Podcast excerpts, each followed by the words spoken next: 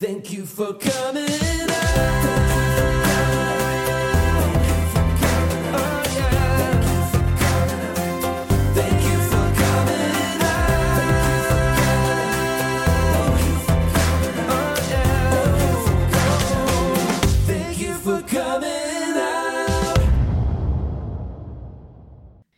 Thank you for coming out. Welcome. My name is Dubs Weinblatt. My pronouns are they, them, theirs, and I'm so excited to be here. In 2015, I founded the Queer Improv Show Thank You for Coming Out, or TIFCO as we call it, and it is now one of the longest running queer improv shows in New York City. During the show, our storytellers share their coming out stories and our improvisers bring them to life. Our podcast is a little different. We still have storytellers share their stories, but instead of folks improvising, we just have candid conversations about them. And I am so excited about our guests here today. We have Jerome Hayford, he, him, his, and David Blasher, he, him, his. And I've known Jerome since probably 2004 when we met at Ohio State, and I've known David for for how maybe 2012. yeah, so like When still like met. significant amount of time. Hi, to the two of you. How are you? Hello. Hi. I'm so happy you're here.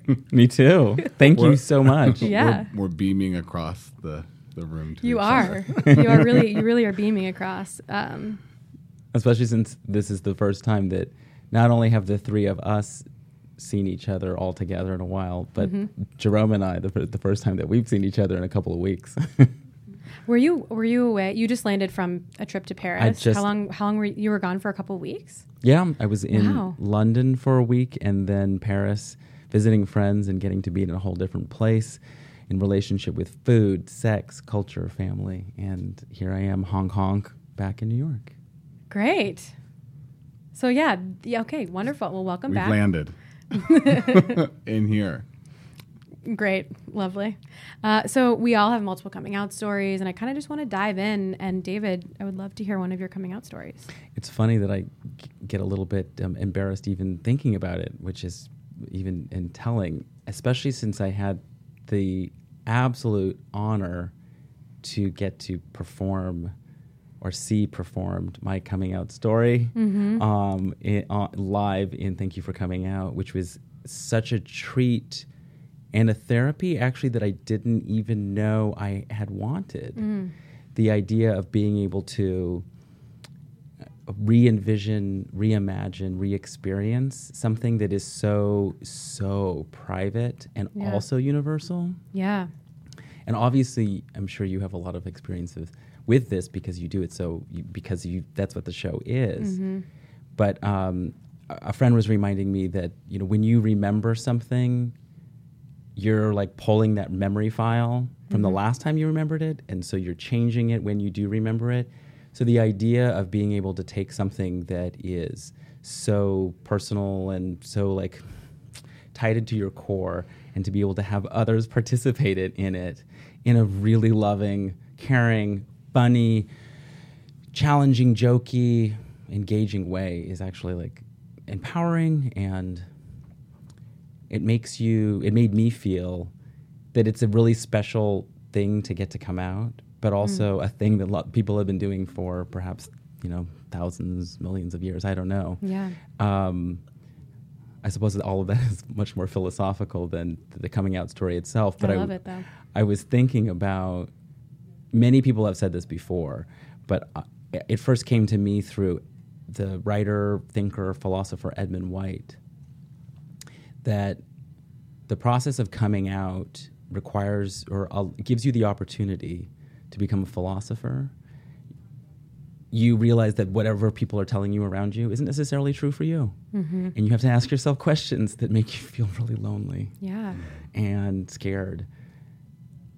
And you have to build something based on what you are what you know about yourself. And wh- whether other people whether it works for other people or not, you don't know yet. You kind of have to go into this scary place. And coming out is something that I feel like I do kind of every day um, with being gay, I, I, I, I, I do that at work and out in the world.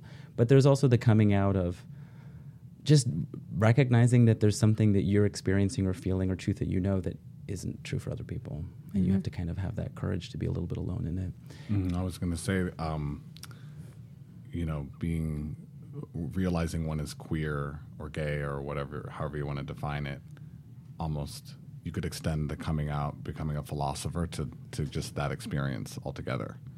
You know, that it, it, it, it at a certain point, maybe it's age three or four or five, and we talk about this a lot. you you almost have to start to come to grips with that um, that existential crisis.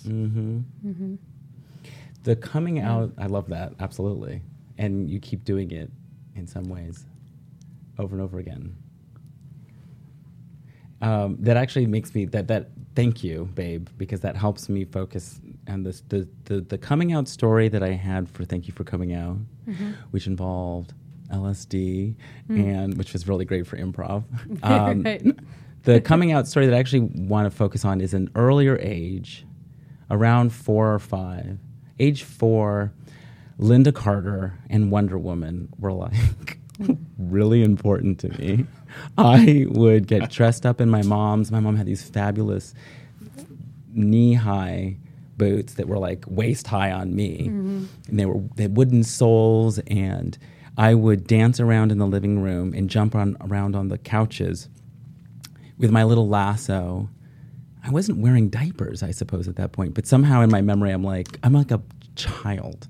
Mm-hmm. And being, seeing Lynda Carter as Wonder Woman made, I was so excited. I was so just turned on by this, this woman who was a superhero and also so like ashamed mm-hmm. so afraid, not of my mom, but of my dad.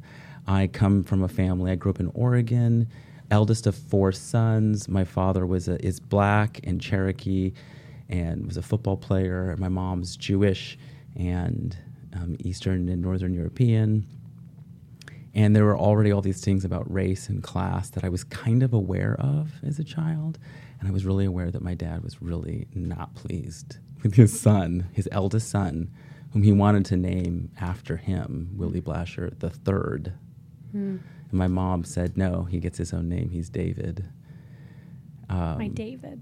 my David. You get your own name, honey. and I really wish I'm my going to mother. call my lawyer. I'm going to call my David. I really wish my mother had a Jewish accent, but she doesn't because she's from Berkeley and was a flower child. Um, My mom also is like from Ohio, but anytime I do an impression, she's from New York. So I don't know. That's like, yeah, it's that's the beauty of Yeah. storytelling. yeah. Well, I'm sorry to Jewish. interrupt. right? But she is Jewish. That's true. Yeah. That's true. And so is your mother. And so is my mother. So I remember being just like really aware that this was not okay. Dad was not approving. Mom more than approved and encouraged, but also was nervous around dad about that. Just all these dynamics. I mean, describe dad too. How would you describe dad? Well, mom Ooh. is Jewish. Mo- your mom is from Berkeley, um, white, not raised religious. correct. Dad is, in some ways, the polar opposite of that. He was rela- raised in a religious home. There's a Jehovah's Witness component, um, a survivor component for sure. I mean, on my dad's side of the family is, you know, I don't mean to reduce it too much, but like the survival of the slave in America and a different relationship to family and connection to home and lineage. And my father is such a beautiful, loving, supportive, strong, heart chakra based person mm-hmm. who's also like a big black man who grew up in the ghetto and has his stuff around that and has his ability to like kill somebody if if he needs to. Are we allowed to curse? Of course. Thank Say you, it. motherfucker. Yeah, gonna kill, gonna kill a motherfucker on the street or whatever. Like, um, and yeah, there's another story that I would bounce around to for that. with a time when he kind of turned on me um, about being gay, which was like a super terrifying experience. Um, but so being a kid and knowing that I was like disobeying, I was making my father really upset by just this thing was coming out of me. Right. Mm-hmm. Exi- like, by, by existing. I Yeah. just by existing, I like I wanted my lasso. I wanted to dance around. This to this day, the sound of Wonder Woman, the spinning and the crack of thunder is so.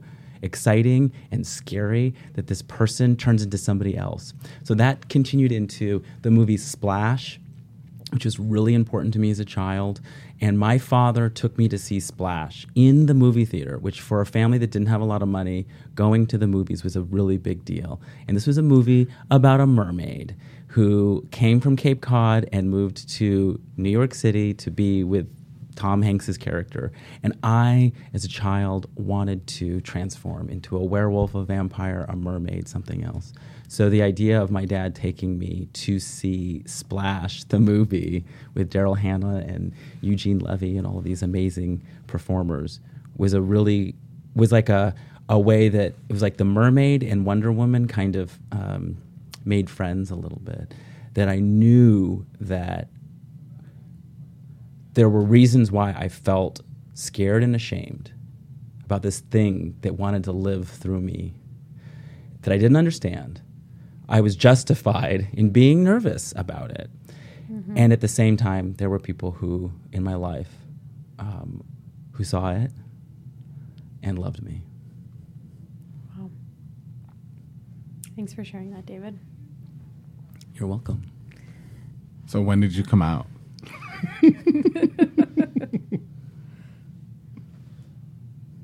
I don't know. I mean, do you want to answer that or? Was that was that rhetorical? I think that was his. Oh, Sometimes he gets a little bit uncomfortable. I'm glad that's how you answered the question. When did you come out? I came out when I was like, I remember coming out when I was like four. Yeah. Well, I know for me, like I, like if we're talking about coming out to ourselves, I, Yeah. I, oh, like from I have a joke in my stand up that I was ten months old because I was Mm. drooling over carpet, Mm-hmm. and then like that was like my bit, but like because I always just like remember feeling this thing that's like trying to come out of me and this thing that was so inherent to who I was and innate, but I I knew to be ashamed of it, and I Yeah. knew, and I, I think also gender identity is tied up in that, but Yeah. yeah. I think it's a lot like with queer people is like, and and then there are some people who just like I literally just had no idea until I was older or like whatever it is. It's just like it's so wild to me because that is not That my is wild. experience. Yeah, right. but it's you know it's everyone's on their own journey. But I I can totally relate to that. You know, like you said, you wanted to transform into like a another being, and I can. I, I remember I would spend hours and hours and hours playing Legos or Barbie slash Ken. Um, Mm. Or like just playing pretend Ben. in my room. yeah. yes. Oh my God, Ben. Yeah. Um, because it was an escape and it was a Yeah. way to like manifest who I wanted to be in this other way that was like out of me. Yeah. Yeah. I never thought about that in a and while. and for me too i mean i gender and gender performance and and i and, and identity connected to that and sex and sexuality i mean it's a like a lot of race. and race it's Mm-hmm. a lot of ma- matrix matrices matrices to Mm-hmm. navigate and i'm still navigating it because like obviously the binary is you know wholly inadequate Mm-hmm. to see the human and yet we do have you know colors and sides and all of that so i know for me being a kid and being so like wanting to be mom wanting to be wearing mom's clothes and yet you know honoring the hero of my father who is like this like huge strong football player who cries like cries like a beautiful baby. So being able to see the different sides of hum you know to find each other mm-hmm. is a, an ongoing and very delicate experience. What does your dad cry about? My dad cries. Um, one of the things that comes to mind is that when, a, when one of us does something really loving to the other, like one of the brothers, he just like sobs. Mm. That's so lovely. He just cries. Wow. It makes him really happy to know that, in particular, his sons, but I know it's representative of like the world, that his sons are out there like taking care of each other and other people. Yeah. They're like being loving and caring. And of course, when somebody that he cares about, you know, dies, um, his mother, his siblings, there's been some heartache in the family over the years. Um, but this, the idea of people taking care of each other. I just think my dad, and he's got all his stuff, Yeah. but he he that's he's a lover ultimately. hmm That's really beautiful. I like that. I might start crying. We have tissues in case. We can all cry, as one of our mentors has said to us before. The world should weep. Do you see what's going on with us? We should be weeping. How are we not all crying at every moment? We should be weeping. Look at us. Look. weeping through tears. Snotty, bubbly, gooey, gooey. Full body heaves. Heaves. Yeah. Yeah, it's it's funny as I, I'm sitting here and we kind of, especially the three of us, have a sort of humor, mm-hmm. and but I also know you know laughing is close to crying in a mm-hmm. way, and the, actually over the last week, this is like a tangent, so I can edit this out. I re- I remember specifically two or three times seeing somebody laugh and feeling like they're almost crying actually, mm. and mm-hmm. I'm almost crying mm. instead. That basically describes the last like three years of our collective life, right? But you know, it is. I mean, it's a beautiful thing, but it's also just yeah, interesting little tidbit. Well, the sound that your body makes when you cry, laugh, and orgasm are is a wonderful place to connect to sing. Like the sound, like what a, that a baby makes, or that your body makes when you orgasm. Or Hmm, I've never heard a baby and orgasm in the same sentence like that. thanks for bringing it together. Babies come from orgasm. There you go. So just So- want to name that. So there you go. Yeah. Are we gonna get to the lunchbox through this discussion, babe? I don't know how we're doing on time. So. I think we're great right now. I would love to hear about the lunchbox and would love to hear Jerome's coming out story. Okay, yeah. It's a I exciting agenda. I will be happy to share the. Or do Well, you? why don't we? Why don't we do you- tag team this? And I can give an anecdote of my coming out story. Great. uh, which I'm, you know, it's it's amazing that this and this is sort of cliche, but the role of media Yeah, absolutely. in our coming out stories and in our like development, and you know, for you, you're ta- you're talking about Wonder Woman and Splash. It's like slightly more uh, What art, older art house to Oh. Disney. Um, but yeah, you know, I, I was thinking about this. This would be my starting point, and then when to hear you giving yours, it it, it just is. It's absolutely the place that I would want to start um, because it's so visceral in my visual memory. Not only this actual memory, but then the photograph. That is the, the first page or the second page of this kind of big brown binder of photos that mm-hmm. my twin brother and I have. And I remember t- I remember repeatedly throughout my life, childhood, when we'd open up this binder and my eyes go right to that photo and the shame just f- rushes in mm. like a flash. And it's a photo of my brother and I dancing. We're three, and I want so badly to be um, Beau- uh, Princess Aurora from S- Sleeping Beauty. Is that her name?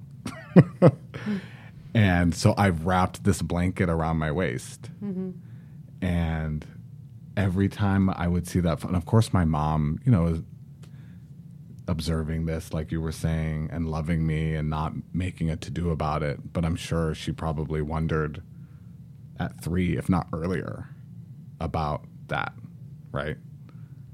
And so I remember even looking at that photo at age four and feeling like, oh, can we get rid of that photo? Or just mm-hmm. feeling, mm-hmm. not knowing what to feel about that. Mm-hmm. And not knowing what to feel about my twin brother mm. and me and what that means. You know?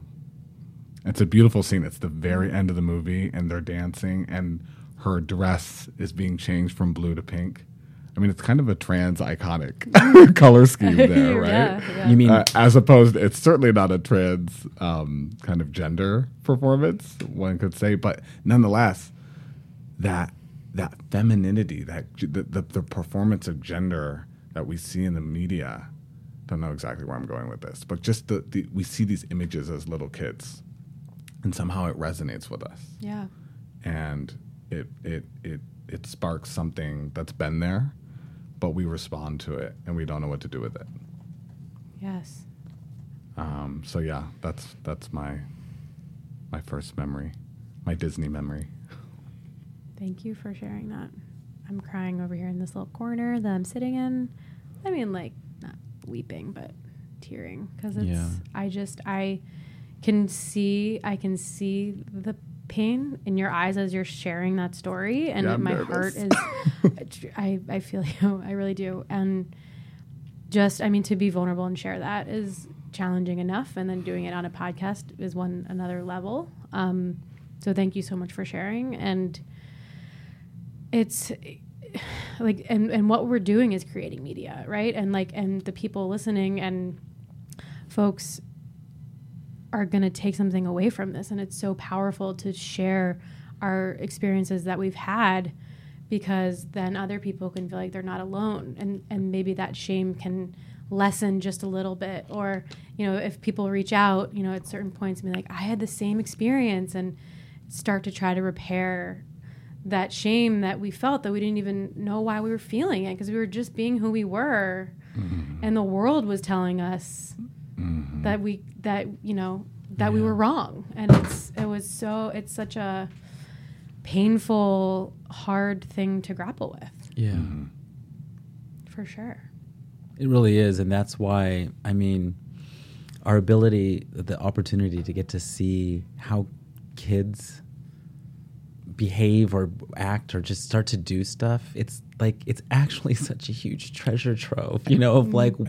what's coming through this little spirit, this spirit that's just barely on the planet Yeah. and is just a- attracted to something or excited by something or you know just wants to kind of do something, and mm-hmm. we can learn a lot. yeah I I know mean, it's we a like it's a darling photo. Like I love it now, but I Of co- definitely Of course, it's Yeah. darling. am filled with. I feel the feels when I see that. Do you feel shameful now when you see it? I think I feel shame. I feel um, shame for the society that produced so much shame in 11 year old Jerome for looking at that photo and feeling that way, if that makes sense. yeah I feel embarrassed for some aspect of culture yeah that produces that feeling. and if this is putting words in your mouth, please tell me. But what, like, almost like feeling shame for feeling ashamed. Exactly. Is that right? Okay. Yeah. like, because it's like there's nothing wrong with who we are, and it's society's fault that we feel that way. hmm And then it's like, well, I don't want to be feel bad about who I am. It's Which just who I then, am. then you feel worse. Right. exactly. Well, and thank you also, Dubs, for sharing so much of your journey constantly in mind, in body, in heart, in philosophy, in ups, in downs, mm-hmm. in lefts and rights, and all arounds. Thank you for making it part of your the Bodhisattva experience, the sort of the warrior of peace and love that you do bring to the present. I appreciate it. Thank you for saying that. Um, it's one of those things that it's not always easy, and I do try to because it is. It's hard to be vulnerable and put yourself out there, and but I know that, um, and I do try to balance it with it's not always like the good stuff, like I was harassed today or whatever, you know, my insurance, you know, whatever, and because you know, like me growing up, like I like I didn't have um like I didn't know genderqueer existed, and so that felt very lonely. And, and the only trans representation I knew of was always portrayed in a negative way, and any other kind of like media representation didn't quite reflect me, me. Mhm. And I felt so alone. And what you said earlier resonated with me about like being your own philosopher and like Mm. asking yourself those questions, and in doing that, feeling really alone because it's like well what am i going to uncover when i start to let my mind wander in these certain ways and i wouldn't let myself um, even in my own mind in the privacy of my own brain think about like transgender or like you know any of those kinds of things because it was so It's just too terrifying. it's too terrifying What's going to happen if I go open that door, Right. that window, peek, even look at it? even look at the window that's a mile away like i can't child, I don't the want to. danger. yeah and so now that i have this um, It's Nancy. It's not Nancy. um, that's from Ellen DeGeneres Here and Now. Check it out on HBO. Um, but yeah, thanks for that levity break. I needed that. Um, Jerome does help with that a lot, and and and Jerome knows I, being a cellist as well, love getting into the soupy, soupy, melancholic woe, you know, of life. And Jerome, God bless, reminds me to yeah. lift Well, it up. yeah, totally. But you know, it's like I never so I because I never had that, I want to be that for other people, and I want to be able to be a resource and um, be really what it comes down to is I I want people to know they're not alone, and that mm-hmm. the things that they're feeling and the things that they're thinking about or not thinking about, it's all normal and it's okay. And you're mm-hmm. going to find a community that's going to embrace, embrace you and love you. And it might feel hard now, and it is hard now, but it mm-hmm. will get better and it'll get harder. And it's not always just going to be better, Right. but incrementally it's going to get better. Right. Um, and I just want to give that to other people. Yeah. Yeah, people, somebody just yesterday said to me very graciously, I don't know if it's true, like, you're so nice. Like, you're just kind to people. And I think it's true. what you're just saying, what you're saying just now, is kind of where I go when someone says something like that to me or to somebody else. Is I have not had, I would say, objectively respective to the world, let's say, a hard life. But I have experienced that profound loneliness, Yeah. that profound, sustained loneliness and empathy for myself, and hyper awareness of just seeing of, of inability to um, to connect with my friends or with my family and reach out because of this absurd these absurd now absurd invisible walls of society. Mm-hmm. And and feeling that it, i think it plays out in a lot of different ways in people. But if you can get through that i think one of the ways it can play out is is like having empathy mm-hmm. on a certain level. Just see like understanding yeah like how of course you want it, it, it's so great to hear you to hear that because that, that resonates so much with me like to mm-hmm. want to be a safe space for for yo- especially young people mm-hmm. For sure.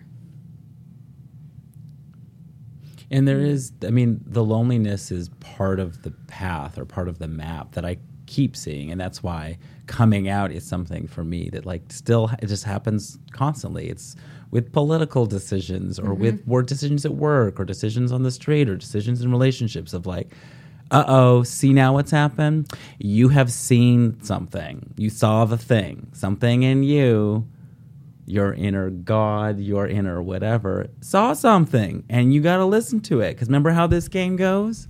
You don't listen to it, it's gonna, it's not going away. Yeah. So what you gonna do? You want to have a conversation about this? Let's do this thing. See where it goes. It might dissolve a little bit and not be quite as scary as you thought it was going to be. But there's this like a lo- loneliness path that you have to kind of go through, and it makes you get a little more comfortable with that. Mm-hmm. Because then you get to the other side, and then you find all the people like, oh, you had to go through the loneliness tunnel to come to the pep to the party. Nobody told you when you bought your ticket that like there was like go through loneliness tunnel, which seems Right. like it may be dark forever and might be, but go through because you can't go back. So keep going this way. Yeah, I like that metaphor. I'm like Yeah. envisioning. I one of my favorite books from high school, but still is um, "Perks of Being a Wallflower." Mm, Did either of you read or no? I didn't know.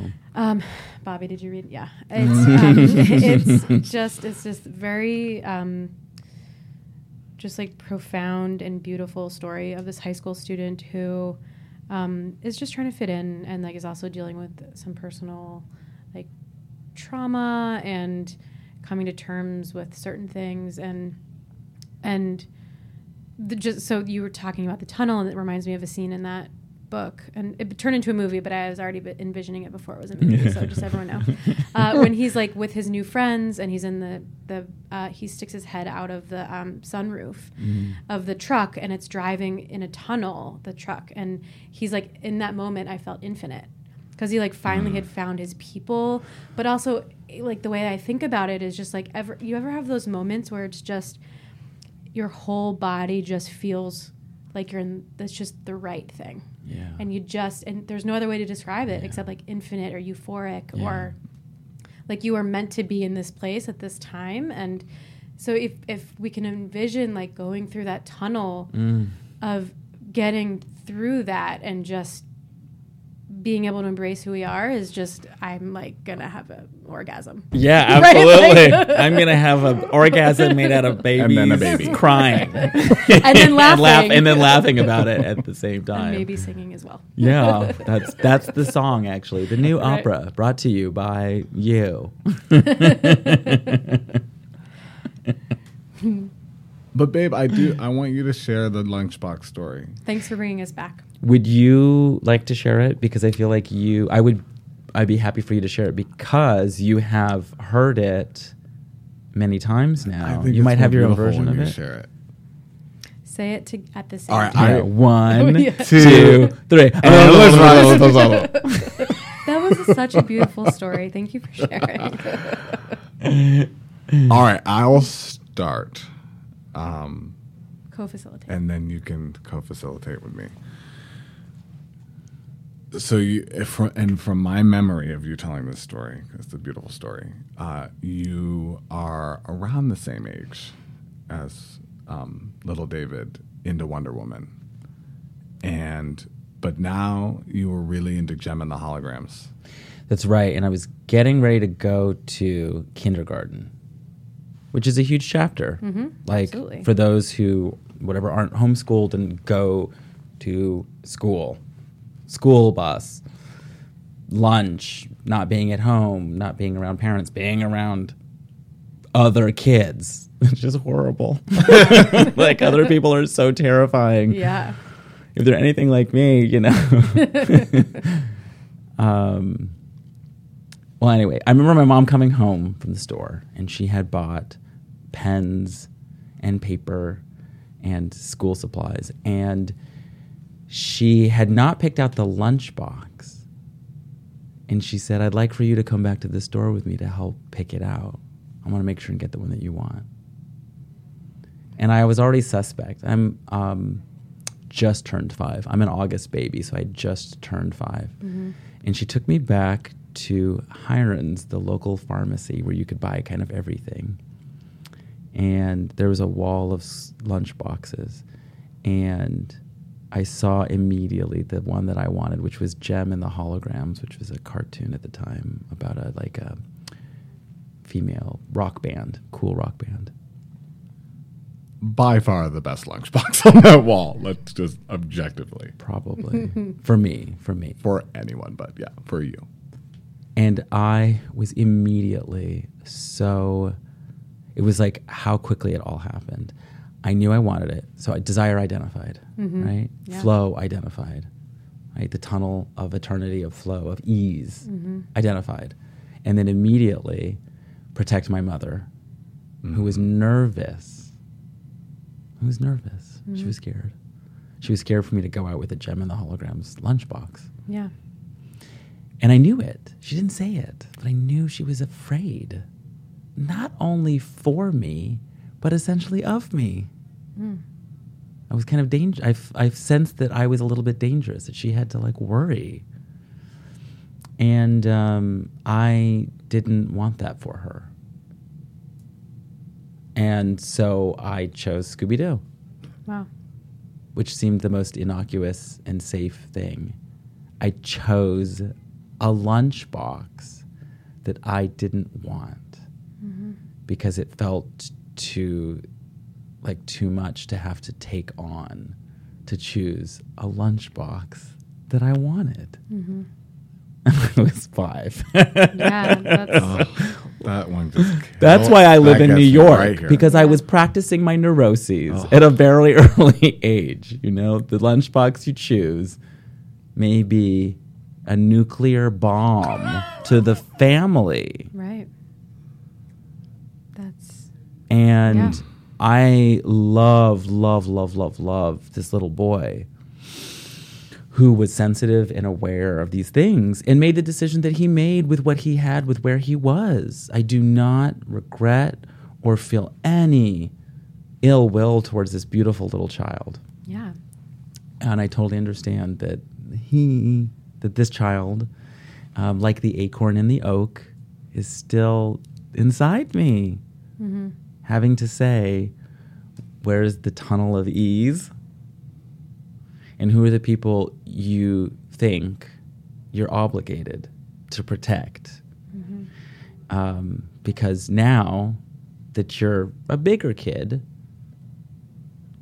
you might not have to protect anybody because they may be big kids too and if they're not that's on them Mm-hmm. hmm you know and that's Yeah. a that's constantly a coming out Yeah. wait a second i don't have to protect you from me because i'm not dangerous i am a lovely gift like you and the gift in me would love to meet the gift in you because let me tell you it's a much prettier party it's a much more gorgeous colorful party for us to share who we are Yeah.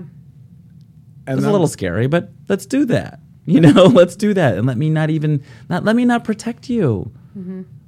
we have to protect ourselves first. And I think maybe little David was like protecting your you first in in what would be reactions or consequences to following that bliss. And I think even now, like we should always be putting ourselves first. And Absolutely, which is why um, I didn't hear this term before. Michael R. Jackson did a play called Strange Loop in the city that I, I just listened to the soundtrack the other day. released. It's incredible. and I really like.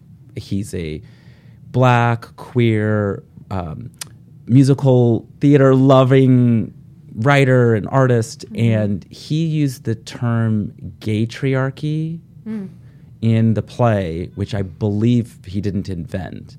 But um, the idea of like this is the right way to be queer, mm-hmm. and you have to do this, and if you don't, then you're mm-hmm. not. And you and like people who are in the closet aren't bad, or they're bad, and all that stuff is not helpful. Like we, it's a path for all of us. Takes mm-hmm. time, and there are many iterations.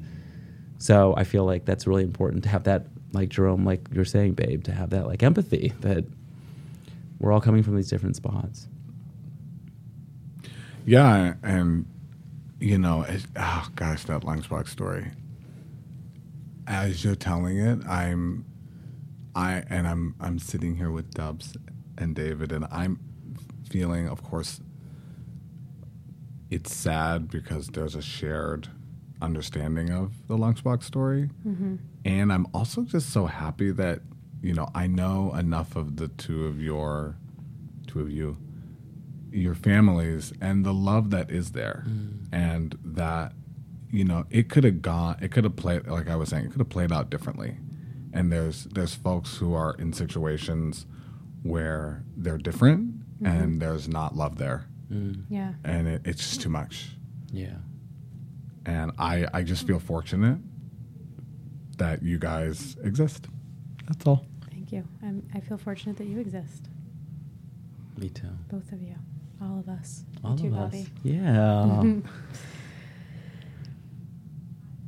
I want to. I have. I'm looking at my list of things to talk about, and I'm like trying to figure out what is the best next thing. And I want to kind of. I think I want to go back to like we were talking about. You brought up Disney a couple times, and um, how we had that salon at your house after we watched Frozen. right. And to be completely honest with you, I'd never heard of salons before. So when you like sent the email, I was like, my friends are so smart. It may have been the only like- salon we had, but it was fabulous. It was so much fun. It was a very salon salon. yeah. you're supposed to say oh we had so many more Oh, that's right. It was lovely. it was a lovely series where we were very terribly affected. Um, yeah, was there? Do you have memories of that salon? I Back in just- back in Brooklyn. Well, I remember feeling.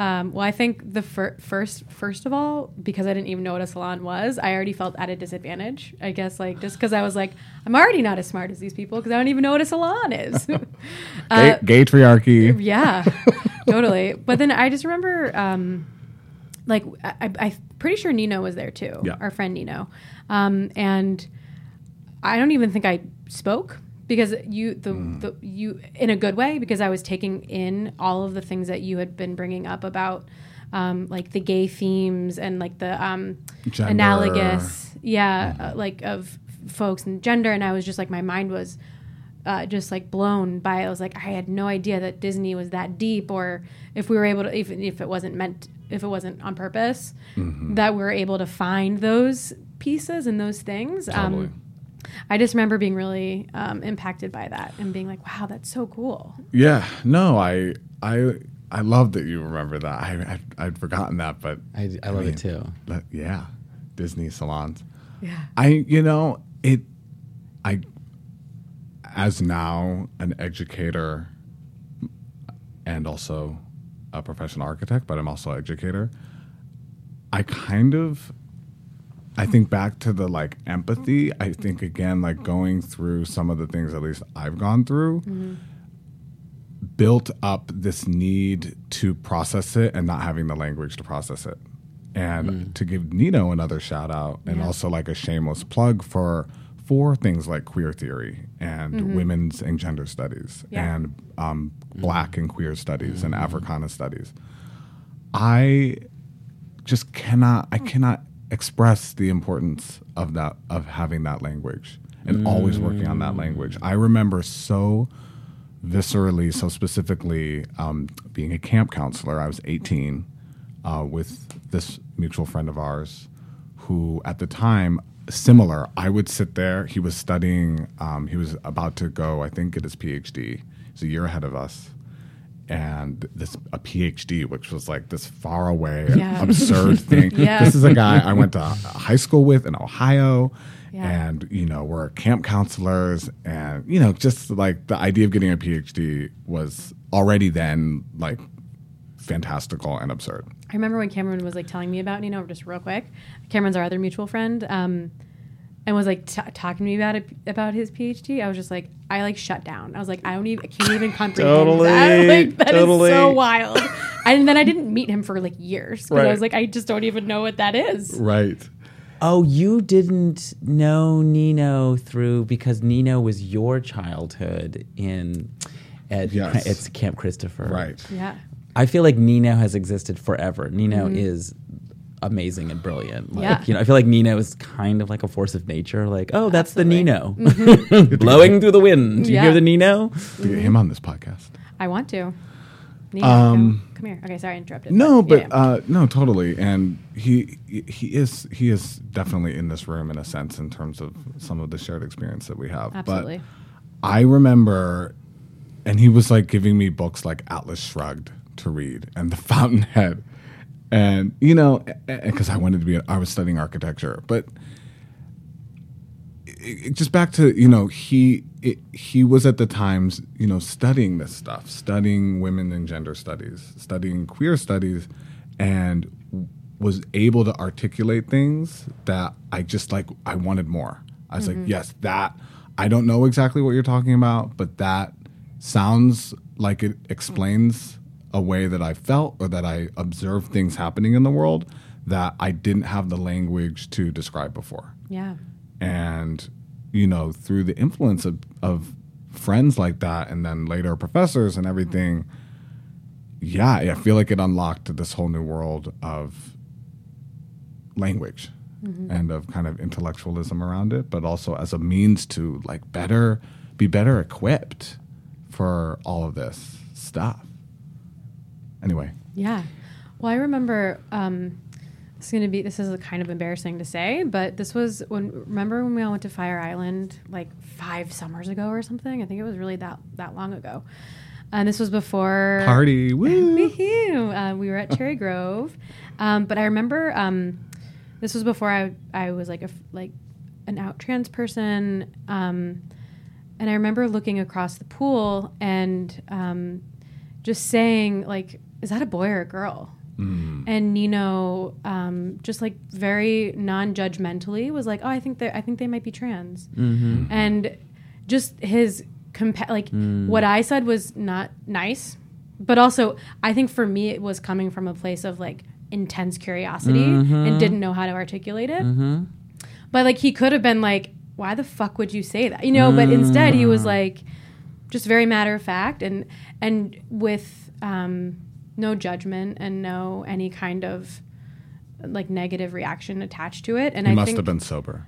I think we had just gotten Sorry, there, Nino. even though we were uh, drinking on the um, train. Anyways, um, but I think I take that with me. I take that reaction Yeah. that he gave me Huge. with me in all of the work that I do Huge. because cause, because I know firsthand I wasn't trying to be malicious. I just was curious and didn't have the language to articulate it. Mm-hmm. And then I was able to learn more about it without feeling that judge judgment or shame around being curious. Right. Yeah. And the other thing, that- you know, this is like Nino hour, but the other thing that I remember, The new name of this podcast is Nino Hour. yeah, featuring Nino, hosted by Nino. Um, was uh, I remember when I had first started like uh, talking about top surgery and identifying in different ways and using a different name. We have a friend who I, uh, I think was having trouble processing that information, and um, I remember Nino kind of like stepping in and really just having these like really long deep conversations trying to explain it. And i didn't i didn't really understand what was happening because i also kind of like then shut down because i was like i can't even imagine like a friend of mine not being able to comprehend me as a human and we've been friends for so long and then having this like ally swoop in and not only be able to talk about it but talk about it in a very intellectual um, informed way Yeah. uh, was so impactful and so incredible and uh, like just such a true show of allyship um, and like I- a credible ally. uh, Yeah, someone who's right. been part of our lives for years, decades. yeah and i just felt so held uh, i'm gonna call nino Yeah, I miss we should Nino. just bring him on I know, We I miss call- Nino. I always miss Nino. Yeah.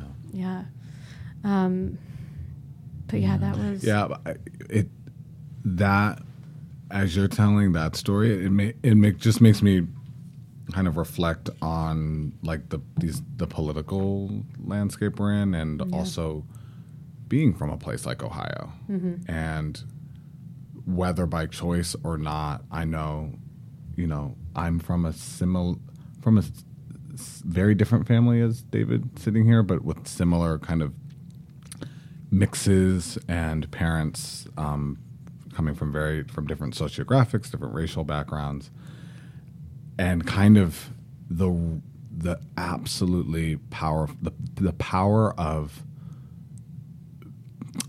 being a kind of credible messenger um, amidst um, a group or a family or a larger social sphere that wouldn't really respond to that language from outside. Uh, but when you're their brother or son or daughter or grandson, being able to be that credible messenger and that ally, and slowly and sensitively and in a trustworthy way, kind of deploy that language and build that discourse with people. That's funny. That actually takes me to a moment that I, getting back to the coming out over and over and over again in different ways, but for me, coming out as gay in the black community is still one that takes a little bit more. Um, still takes a little bit more, and I'm, I'm reflecting now on a something that happened in a bar. It was probably nearly 10 years ago in Portland, Oregon. And I, I was in a bar and there was this, this brother, this black man there who I don't exactly know how we started chatting, but I do have this memory of him being like Panthro, the, um, one of the characters from the, um, what was that cartoon? with the- He-Man? He, uh, Thundercats. Sorry, keep going back to media, but I kept thinking of know. him. He Yeah, has, like, media is so like influential. bald Yeah. head and this like just like beautiful skin, middle aged, maybe in his fifties, I would say, and um, but like tough, like this kind of like very tough guy. And um, I was in a neighborhood that was actually known for some. It was a historically black neighborhood in Portland, Oregon, which is not saying a ton, where it actually is saying a lot in Portland, Oregon, and. Um, anyway, he did the thing where he was kind of like said some some some comment that assumed I was straight, and also it connected to like sexual prowess, like he was commenting, you know, that woman, I want to fuck her, and don't you too, kind of thing, mm-hmm. like you know, allyship in that sense. Mm-hmm. Yeah. And I made a comment that was soft but clear, something like something that essentially said like having sex with women that's not my game. That's not my that's not my space. Mm-hmm. You know? And then he like thanked me for the way that I responded, which I wasn't necessarily trying to like take care of him. Yeah. But I also wasn't trying to make any huge political statement, right? Mm-hmm. And he like thanked he was like, you know, some people like they have to like be all out there about how they are with their sexuality, but you like I got what you meant and you told it to the, me in this way that was very respectful. So thank you for respecting me in the way that you told me that you didn't want to fuck her. I'm like, um, okay, you know, like you're welcome. I don't know. And then he started talking, getting it started opening up and talking about his sexuality a little bit more. And there was some stuff there that was actually, I could tell, was sort of like tied together with his own violence and own self. There was some self hating stuff that was going on. And he started then wanting to ask me questions. Yeah.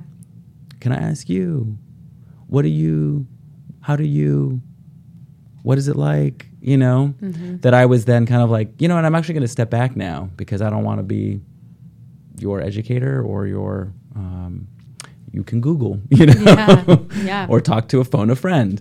Yeah. Because I'm just here literally writing in my diary like I do at bars alone with a beer. Dear diary.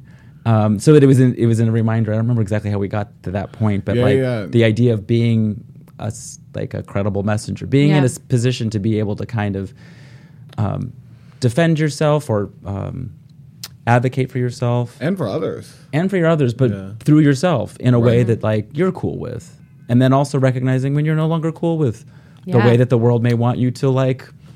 Well, fast forward. I mean, fast forward. Our block. You know, David and I live um, in a fairly, you know, hyper masculine space uh, in terms of, or or a, a- We live in Harlem. We live in Harlem on a block that has a lot of things going on. Uh, when we first moved there, actually, we w- experienced um, gay bashing. I don't know how else to describe it. Uh, An incident, but having lived there for like five and a half years, we the guys and ladies, but I'm specifically thinking of the guys on our block. These are, you know, African American tough men. They love us. and we love them. They're, we're yeah. like family, mm-hmm. and they know we're together. They don't ask too many questions about that, but they they have actually they've expressed pretty specifically, like if anyone gives you guys trouble again like that, you know, you just come to us. You let us know. Wow. So just being in the same space with people, seeing them every day for five, six years, you know, it's a it's a learning experience. Yeah, and it's yeah, it's so important. I mean, and to even to take it back a little bit, like the gay bashing that we experienced was people telling us, somebody telling us that, that, that he wanted to kill us, that's and so intense. fortunately we were not physically injured, which is a big deal. Yeah. I'm very very grateful for that. Um, but it was very. I was also very clear, like the energy. I mean, literally, I'm going to fucking kill you. you know, it's never fun to hear. No, it's not. Um, in earnest. yeah, I've had that thrown at me before. It's not. It's scary. it's really scary Yeah. to then be like oh fuck now i gotta like fight for my life now you know i gotta Right. decide like okay do i to the grocery fight do i run am i like Yeah. how serious is this right now It's late. Mm-hmm. I'm tired. you know i'm t- i I like seriously like oh fuck i gotta like deal with this now Yeah, I just had that thought. I was just walking um, today or yesterday. It was this morning, and I had my like laptop in my backpack, and this person was like behind me, and like of course my mind went to they're about to chase me, and then I had this like thought of like. Do I take my backpack off so I can run faster? But my laptop's in there, and just like I went through all of that. and like, strategizing yeah, and like I I do that minute to minute Yeah. of like assessing my surroundings Yeah. and am I safe in this place and how am I going to react and where's the nearest exit and I think it's heightened for the different identities that we all hold and Yep. but there's there's that thread that's connecting of like we know what that feels like it's to have to always be on guard in that way and like I have to deal with this now Yeah, seriously, I Like, was like, I, I'm tired. Oh, yeah. I'm tired. This is boring. just want to write in my diary. I don't like this game. yeah. I played this game before and I didn't like it then either. yeah. Yeah, for real. And it depends on the context and depends on like which identity and blah blah blah Yeah. that might Mhm. be invoked. Yep. And the the nice side of the story for us at least is that there was another incident where somebody said something hateful to us that we didn't even hear. And I didn't learn about it until I was coming home and I was getting my mail out of the garden area of the the townhouse that we live in and um, somebody came up off the street and he said, Excuse me, my name is so and so. I would like to say, I am so sorry. I said some stuff to you and your friend the other night, and I have to apologize. And I was like, I don't even know what you said, but thank you. And he was like, No, seriously, you're human. I'm human. I am so sorry. What I said was not cool at all. And I was like, no, great. Yes, thank you. I still didn't hear what you had said, so but thank you. And then some of the other gentlemen on the block who who were sitting there were like, yeah, we told him he was banned from the block. Whoa. We told him he was not allowed to set foot on the block until he apologized to you because we know you guys, so it's cool. We know you, your family. And then for the next week, every time we come out of the out of the building, somebody will be like, "Did he say? Uh, did he apologize to you? because you know we don't roll like that." And I was like, um. Tear, tear, tear. Totally. you know, thank you. Yeah. wow. I wish we could all have a team like that, just like Yeah. having our backs. Yeah. That would feel really good. No, that's been that's been an experience for sure, a healing experience, definitely, to have that kind of, at least from what we can experience, allyship from kind of men, right? Mm, men mhm. of color who are not our siblings, and also vilified at large throughout American history. You know, Yeah. Yeah. So, because it's that's the thing that I'm I'm I try to remember and I forget every day. It's like that person who's a stranger on the street. Don't forget, you don't know that person. Mm-hmm. You don't know that person. You don't know what's going on in that person's heart, mind, whatever. You don't know them. They don't know you either. Mm-hmm. You just you don't know them. They're at this point still an unknown. And that's okay. It's okay to be like, I don't know you. that's why consent is such a beautiful thing. Mm-hmm. Pronouns, language, uh, topics, scope. May I ask you? And touch. Like, that's the thing, too, with bodies and touch, you know? Yeah. That we keep discovering with each other over and over again. Um, there's this song, this Bjork song that I love that I introduced to Jerome when I first met him about um, unravel. Like the devil takes our love, and then um, we have to make new love each time. So the idea of like touching another human and and being like, how does that feel? Is that okay? Yeah. Mm-hmm. May I? How is that? Like, is a thing that do that we get to keep doing with each other and in all different kinds of ways. Yeah. You know, like, Yeah. Definitely. And it's something that's interesting that, and also consent can change from minute to minute, second to 2nd Mm-hmm. with the same person. It also doesn't have to be sexual. Mhm. Um, some people don't want to hug you, Mm-hmm. and you don't, you shouldn't force a hug. Mm-mm. And I remember um, when I my little cousin, uh, I wanted to give her a hug, and she really did not want to hug me, and I was like so hurt. And my cousin's like, she just that's her boundary, and I was like, oh, cool, cool, neat. Totally. and it was like just like it's so. In, Well, my know, boundaries are different. right, and that's okay too. I want to hug everybody, uh, but with their consent. Exactly. Um, I like hugs too. yeah, let's hug after this. Okay. Great. No, I think it's, um, I want to come back um, quick, briefly to um, like when you're saying even being in New York City, like certain decisions place we, we we kind of subconsciously know we're placing ourselves at risk. Yeah. and it can be like uh, something we the way we say something the way we're walking down the street the shirt that we choose to wear. I'm wearing a kind of colorful string shirt today Amazing. but you know it it it goes back to the um, i was going to say Lynda Carter to the to the Jem lunchbox too Yeah. of I just I it, it makes me feel for and also understand kind of like the politics behind even like what we choose to wear when we walk out the door. And you know that I, I, for instance, dressed very preppy for a long time because that was like a safe, acceptable, and also just a, an enculturated from going to private school in Ohio. Yeah. But I also know from some self reflection that that you know there's reasons why I did that, right? And Yeah. and because I know that I'm just not I'm not up for putting myself at risk, Yeah. um, risk of prestige, risk of uh, of being judged to be too effeminate or too whatever or to black or to what anything.